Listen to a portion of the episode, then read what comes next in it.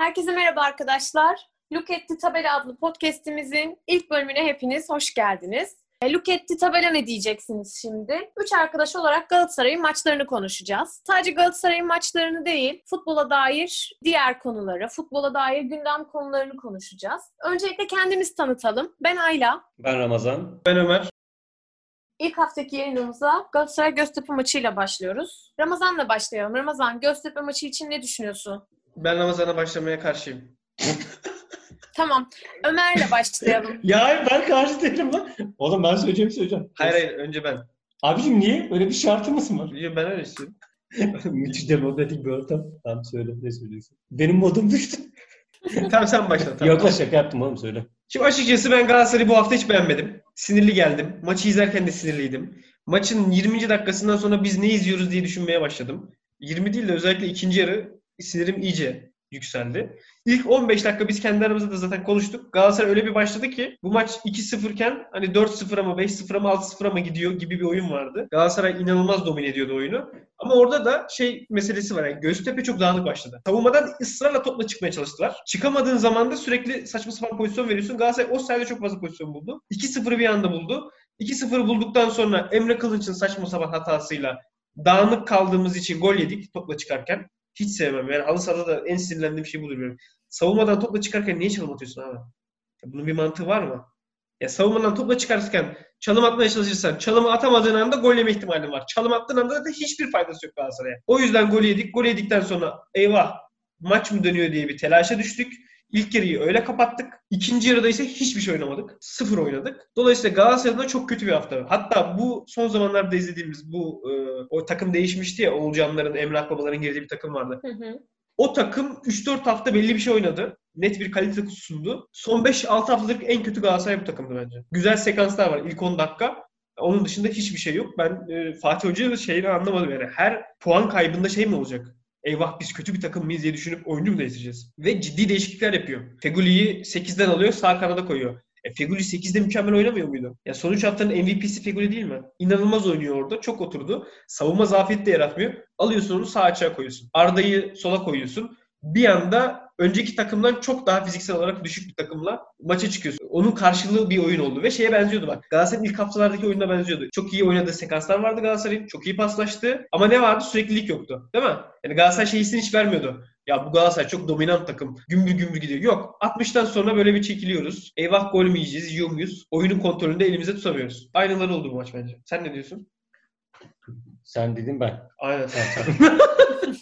Ee, ben şöyle düşünüyorum. Katılıyorum senin genel fikrine. Ya 15 dakika çok dominant, iyi bir futbol. Ama dominant da şöyle değil. Yani pas yaparak, rakip sahaya yerleşip, topu kaybetmeden. Ya fiziksel bir üstünlük yok açıkçası. Ama ondan sonra 75 dakika yani bir takım bu kadar 180 derece döner ya. İlk 15 dakika şöyle bence. 2011 Barcelona hemen hemen çok benzer. Benim buna bir itirazım var. Hemen araya giriyorum. 2011 Barcelona'nın en güçlü özelliği nedir? Topu geri kazanma süresi. Evet. İşte problem burada. Yani şunun hiçbir anlamı yok. Galatasaray mükemmel top döndürüyor ve çok teknik. Hakikaten Barcelona'nın o teknik kısmı vardı. Ama Barcelona'yı Barcelona yapan şey topu geri kazanma süresiydi. Topla iyi oynayan takım çok var. Onun bir anlamı yok. Önemli olan topu ne kadar sürede geri kazanıyorsun ve nasıl yerleşiyorsun. Doğru. Ama yine de topu da kazanıyorduk. Yani baskı maskı vardı ön alan baskısı. Çok yoğun olmasa da. Zaten bu takım da çok yoğun ön alan baskısı yapamazsın. Dört tane oyuncu tamamen fail orada.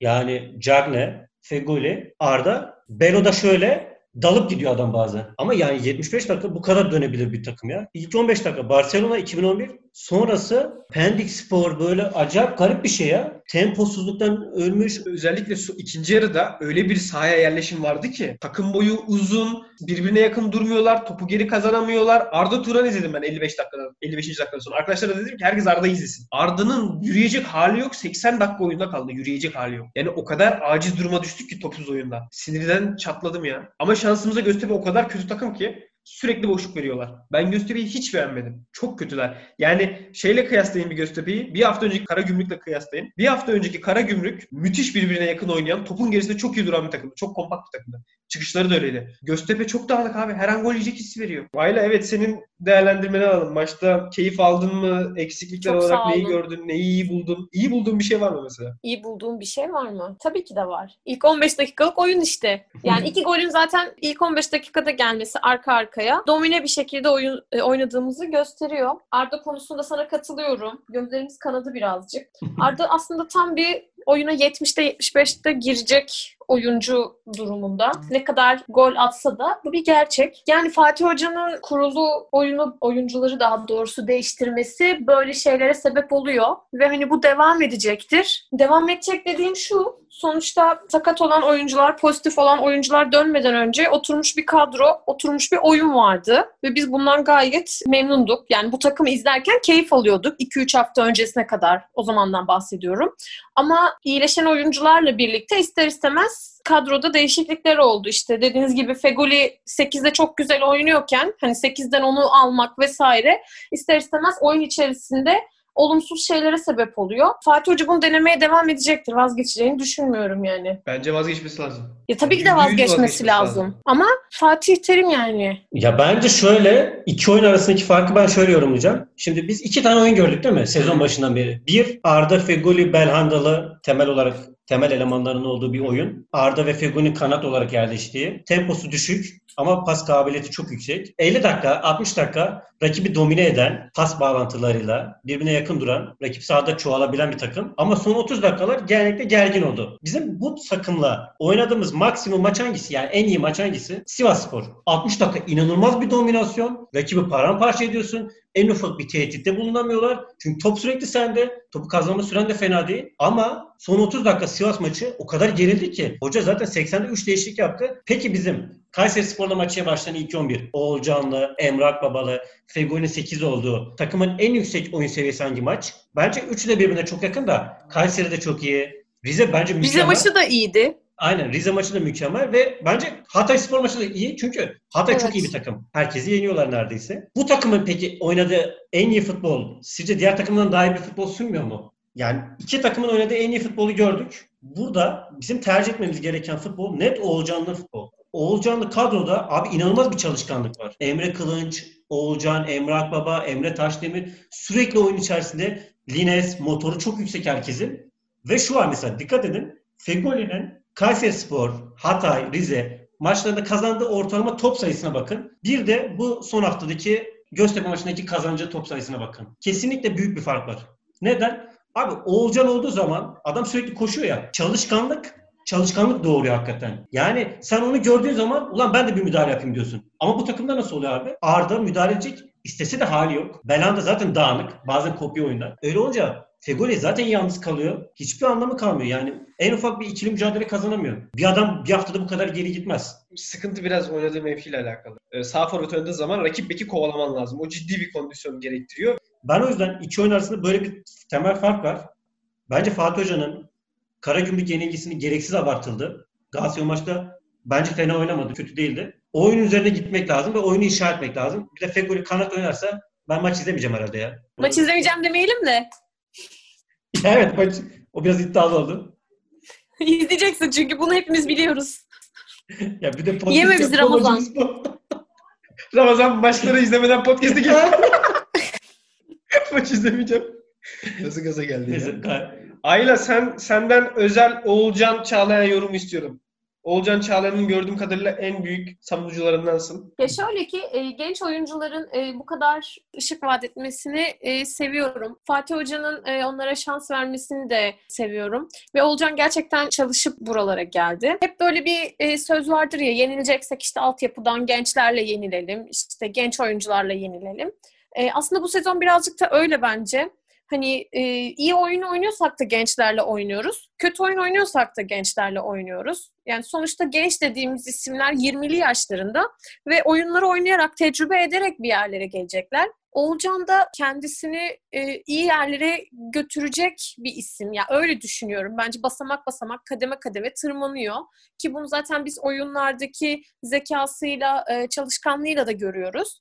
Fatih Hoca şans vermeye devam ettiği sürece bence bize çok güzel bir futbol izletecek. Çok güzel bir şey söyledi Ayla. Zeka dedi. Bak bunu seninle de konuştuk. Sinan Gümüş'le Oğulcan benzer mevkide genç oyuncular, kanat forvetler gol atacaklar. Onu bekliyoruz falan filan. Aralarında iki tane çok temel fark var ve o yüzden Olcan ondan 10 kat daha topçu. Bir, hiçbir şekilde Sinan'ın düzeltemeyeceği bir şey zeka. İnanılmaz. Dava etmesin Sinan bizi. Sabah Tümer gibiydi. ilk, ilk fark bu. Aylan dedi o kadar da ki Oğulcan futbolu çok doğru oynuyor abi. Çok zeki oynuyor.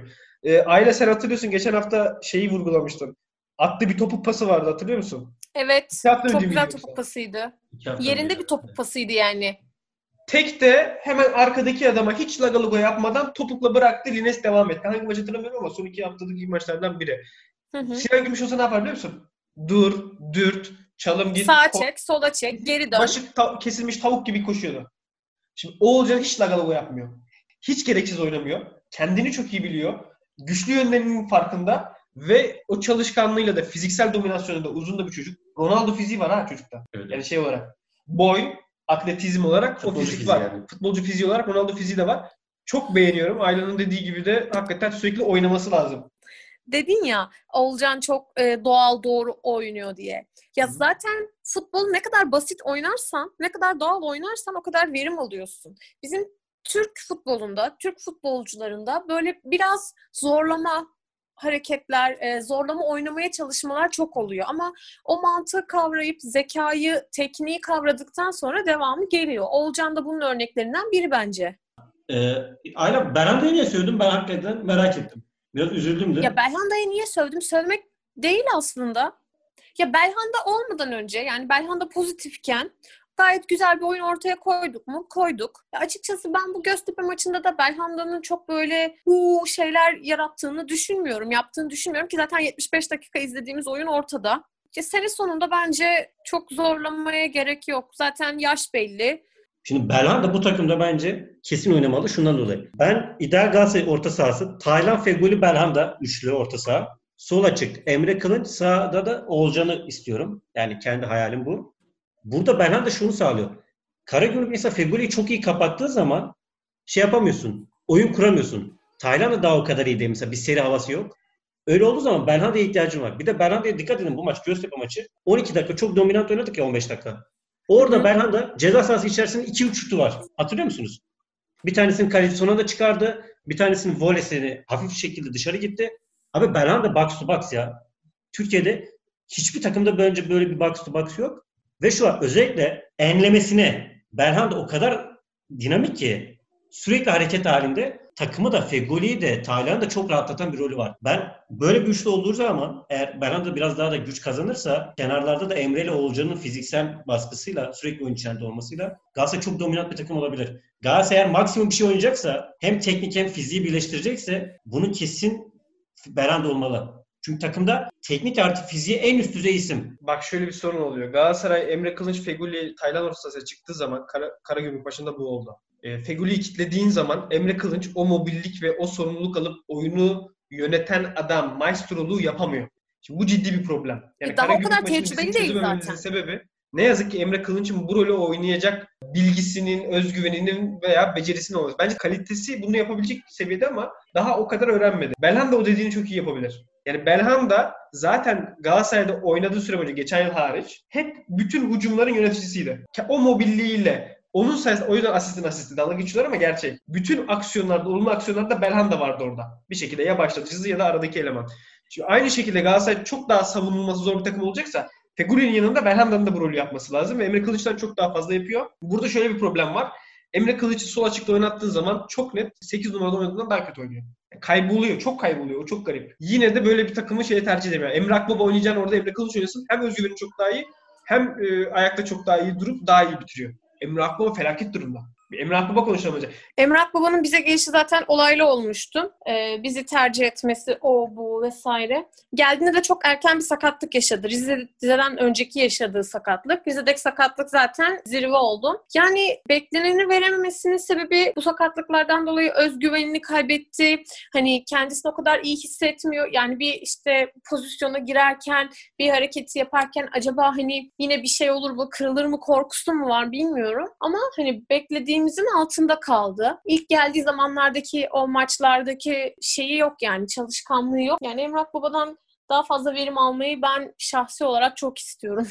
Her pozisyonda bakın Emre Akbaba'nın yere düşüşüne. Her yere düşüşünde ayağı kötü basıyor.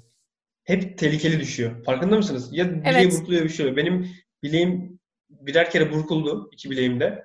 Şu an her düştüğümde bende yani zıpladıktan sonra bilek oynuyor artık. Yani şeye çok müsait oluyorsun. Sürekli sakatlanmaya müsait oluyorsun. Yani Emre Akbaba'da da aynı problem ve aynı korku olabilir. Onu yenmek çok kolay bir şey değil. Belki Emre. Akbaba hep bu şeyde kalacak yani. Tedirginlikte kalacak ve özgüveni hiçbir zaman toparlayamayacak. Ya bence şöyle iki tane çok ağır sakatlık yaşadı. Yeni yeni toparlanıyor. Biraz da süre ya. Yani hani şey değil, bu kadar da kötü bir topçu değil.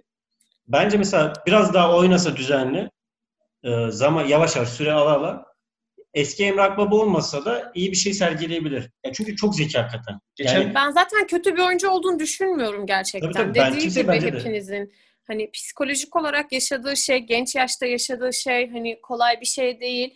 İşte e, Ömer'in dediği şey çok doğru. Bu son maçta ya da ondan bir önceki maçta bile hani bir böyle düştü. Ayağı böyle hani burkuldu. Acaba kırıldı mı diye düşündüm direkt. Hatta hani sizinle de konuştuk. Ya direkt bizim aklımıza bu geliyorsa onun aklına da bunun gelmeme ihtimali yok. Evet. Sadece Galatasaray taraftarı sabırsız bir taraftar. Yani hani bunu düşünmüyorlar. İşte bu adamın psikolojisi böyle oldu. Çok fazla oynamak için işte zaman bulamadı. İşte şu oldu, bu oldu. Hani bunu düşünmüyorlar. Onların istedikleri şey Emre Akbaba iyileşti. Oynamaya başladı. Asist yapsın, gol atsın. İşte verilen paraya değsin. Zannediyorlar ki makine gibi tamir ettin, eskisi gibi çalışacak falan. Böyle bir şey yok. Bu da bir insan. Sonuç olarak yaşadığı şey sağlık problemi. Bunun psikolojik kısmı da var. Oyundan da zaman alamadı. Çok uzun zaman koptu. Bir de şimdi şöyle bir durum var. Muslera da döndüğünde nasıl olacak mesela? Birazcık sabretmek gerekiyor böyle Her şeylerde. türlü Okan'dan iyi olur. Ya Ben Okan'ı beğeniyorum ama Okan'ın da şöyle bir problemi var. Ya Okan bence ortalama belki ortalama üstü bir kaleci. Maç alan kaleci değil. Mustera maç alıyor. Okan Karagümrük maçında yediği golleri Mustera bence yemeyebilir. İki golü de yemeyebilir. Muslera'yı Kayseri Muslera yapan şey bu zaten. Kayseri maçında yemedi oğlum. Kayseri maçında Fatih yedi. ben şunu söylüyorum. Muslera olsa onu da yemez. Fatih yedi. Hiçbir gol yemez oğlum. Fatih yedi golü belki sen bile yemezsin ya. Fatih Ben yemem. Bana hakaret bu. Ben çok iyi bir kaleci. Ama sen de atlayamayabilirsin. Fatih'in en büyük zaafı ya atlayamak yani. Yani Muslera'da bir faktör olacaktır. Ya Muslera şampiyonluk aldı. Hani Evet. maçı geçtim. 2014-15'in MVP'si. Bir Evet. kalecinin MVP olması da siz düşünün. Ya benzer bir örnek yok tarihte. Şimdi yeter. Ya bir dakika durun ya. Feguli ile Taylan'ın gol şeyini konuşmadık. Nereye? Peki orada gol Fegoli'nin mi yoksa Taylan'ın mı? Ya da nasıl Yüzde elli, bekliyorsun? yüzde elli veriyorum. Çünkü o pası atmak da bir beceri ve zeka ister. O topu o şekilde indirip golü çevirmek de beceri zeka ister. İkisine de yüzde elli, yüzde elli veriyorum. Haklarını yiyemem. Peki pas kimi hatırlattı sana? Selçuk. Ya Taylan'la alakalı şöyle bir sekans var. Yani şöyle bir anı var. Riera anlatıyor sezon başı. Diyor ki abi ne göstersek çocuk ilk defasında anlıyor ve uygulayabiliyor. Bu çok önemli. Bakın Taylan'ın iki tane Selçuk hareketi var. Bir, bu maçtaki pası. Gerçekten tam Selçuk İnan pası. İki, hangi hareket tahmin edecek misiniz bilmiyorum ama Rize Spor attığı gol. Birebir Selçuk Evet. İnan golü ya. Vurduğu yer, topa vuruş şekli. Yani sanki Selçuk İnan. Millet orada Gerard'a falan benzetti. Gereksiz saçma bir şey. Hani adam Gerard'ı seviyor diye. Gerard'ın ben öyle plas yaptığını pek görmedim. Birebir Selçuk İnan golü. Selçuk'tan farkı da şu. Selçuk vitaminsiz vurdu hep topa. Evet. Sel, bak Selçuk'tan farkı şu da var. Bir, topu daha hızlı alıp dönüyor hakikaten. Yani Evet. şey, kendi eksen etrafında dönme süresi çok daha hızlı. Bu bence bir altın numara için çok önemli bir gereksinim. Özellikle oyun kurabilen bir altın numara için. İki, topa daha hızlı vuruyor. Ya bunların hepsini geç. Selçuk'tan en büyük farkı şu. Selçuk topsuz oyunda. Selçuk çok koşardı bu arada. Koşmasında bir problem yoktu. Enerjisinde bir problem yoktu ama güçlü değildi. Yere sağlam basmıyordu. Taylan fiziksel olarak rakiplerini hep karşılık veriyor. Ezilmemesini geçtim. Bence fiziksel olarak bir üstünlük de sağlıyor. Her mücadeleye giriyor. Her boşluk kapatıyor. Bak şimdi buradan Fenerbahçe'ye geçeriz. Fenerbahçe'de olmayan şey ne biliyor musun? Fenerbahçe'nin o orta ikilisinde Sosa ve Gustavo oynadığı zaman hiçbir şekilde merkezi kapatamıyorlar. Ne o enerjileri var, ne o tempoları var, ne de o fiziksel karşılığı veriyorlar. Taylansa bütün boşluklarda hep Taylan var. Farkında mısın? Hiç durmuyor. Bak şey maçı da öyle. Dakika 90 artı bilmem kaç yedik ikinci golü. Mevlüt. Mevlüt'ü kim kovalıyor biliyor musun? Taylan. Ve yetişmişti. Okan çıkmazsa bir şey olmayacaktı o. Zor pozisyona kalacak. Okan çıktı yine Okan'ın çıktığı için çok rahat vurabildi Mevlüt. Yani Taylan'ın bu enerjisi ve sahada sağlam durabilmesi çok önemli. Ben onu Premier Lig topçularına benziyorum. Premier Lig orta sahası fizik kalitesi ve dinamizmi var. İnanılmaz önemli bir şey. Üstüne de iki ayağıyla diagonal top atıyor. Onu da ben bu arada Melo'dan sonra bu kadar istikrarlı atan hatırlamıyorum Galatasaray'dan. Zaten Ramazan'ın dediği gibi Selçuk'u bize andırıyor ve hani eminim ki Selçuk onunla zaten özel olarak ilgileniyor. Selçuk'la çok fazla e, vakit geçiriyor. Selçuk'tan onu ayıran özellikleri var. Dediğin gibi ağır kalmıyor ve çalışkan ve yaşı da 25 yaşında. Tam böyle aslında zirveyi görebilecek yaşta. Bence Taylan bizim e, kıymetlimiz. Olcan'dan daha bile çok Taylan övebilirim bu arada Ömerciğim. Bunu da böyle eklemek istiyorum. Sona yaklaşırken Fatih Terim'e verilen 5 maçlık cezayı da konuşalım. Ne düşünüyorsunuz? Ya Terim herhalde su içse 3 maç ceza alacak. Ben bir şey diyemeyeceğim ya. Şaşırmadım ben. Ben şaşırmadım abi. Şunu diyeyim ama. Ceza ile ilgili değil Fatih Terim'le ilgili diyeceğim. Kardeşim Karagümrük maçında da berabere kal. Veya yenil. Hakem bir tane faul çalmadı değil. Niye kontrol, kontrolünü kaybediyorsun? Marka gitmiş salak gibi kırmızı kart görmüş. Ya kardeşim maç bitti. Yenildik. Hayatta var bunlar. Yenilelim. Zaten şeyi de anlamıyorum ben. Bir bir, bir, bir okey olalım. Niye böyle 20 kişi ileri gidiyoruz da yeniliyoruz? Galatasaray berabere kalmıyor abi. Galatasaray yeniliyor sürekli.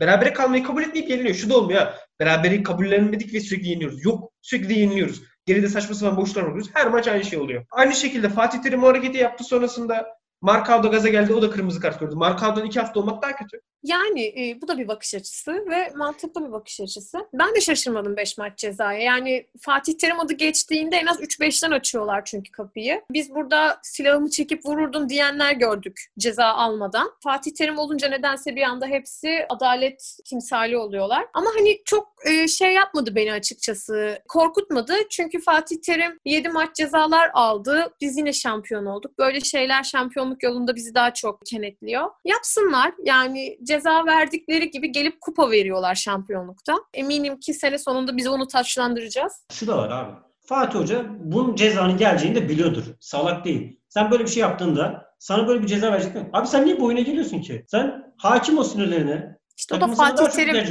Abi Fatih Terim ama bunu da eleştirelim ya. Fatih Hoca Bu bir de değişmeyecek bir şey bak. Seneler geçti. Bu asla değişmeyecek bir şey zaten. Ama bu Hani bizim yanlış. bunu değişmesini beklememiz bunu- Ha, ben Saçma. değişmesin demiyorum ama hocam sen de bu oyuna gelme ama ya. Yani bunun farkında ol. 5 hafta belki de Fatih Hoca bunu bilerek yapıyordur Ramazan. Onu- Ben onu- bir 5-6 maç ceza yiyeyim. Takım böyle şampiyonluğa bayağı bir kenetlensin, taraftar kenetlensin. Biz oradan yürüyüp gidelim. Sonuçta bizim için hep aynı senaryo bu. Evet arkadaşlar, e, Luketti Tabela'nın ilk bölümünün sonuna geldik. Bizim için de e, yeni bir deneyim, ilk defa bir deneyim, ilk defa podcast yayını yapıyoruz. Takıldığımız, belki e, yanlış söylediğimiz şeyler olmuştur. Bunlar zamanla düzelir. Zaten böyle samimi bir şey olmasını istiyoruz. Çok böyle otomatik bir şey de istemiyoruz. Umarım böyle gitgide artarak güzel bir podcast yayınına dönüşür. Teşekkür ediyoruz. Ben yayının sonunda ufak bir şey söylemek istiyorum. Geçtiğimiz günlerde çok sevdiğimiz bir arkadaşımızı kaybettik. Çoğu kişinin e, abisi. İzmir Yurtiçi Koordinatörlerinden Ulaş Bayım kaybettik. Eminim ki Covid olmasaydı bu yayını dinlediğinde beni canı gönülden tebrik edecekti. Onunla yıllarını geçiren bir sürü kişi vardı ve mükemmel bir insan, mükemmel bir karakterdi. Sadece mükemmel bir Galat- Galatasaray değil, e, mükemmel bir insandı ve aramızdan ayrılmış olması hepimizi çok üzdü. Hayatını Galatasaray'a adamış birisi olarak e, bayrağı bize devretmiş oldu şu an. Keşke yanımızda kalsaydı, aramızda kalsaydı. Ben bu yayını yani ilk yayınımı Galatasaray'a dair yaptığım ilk yayınımı ona armağan etmek istiyorum. Bu haftalık bizden bu kadar. Görüşmek üzere.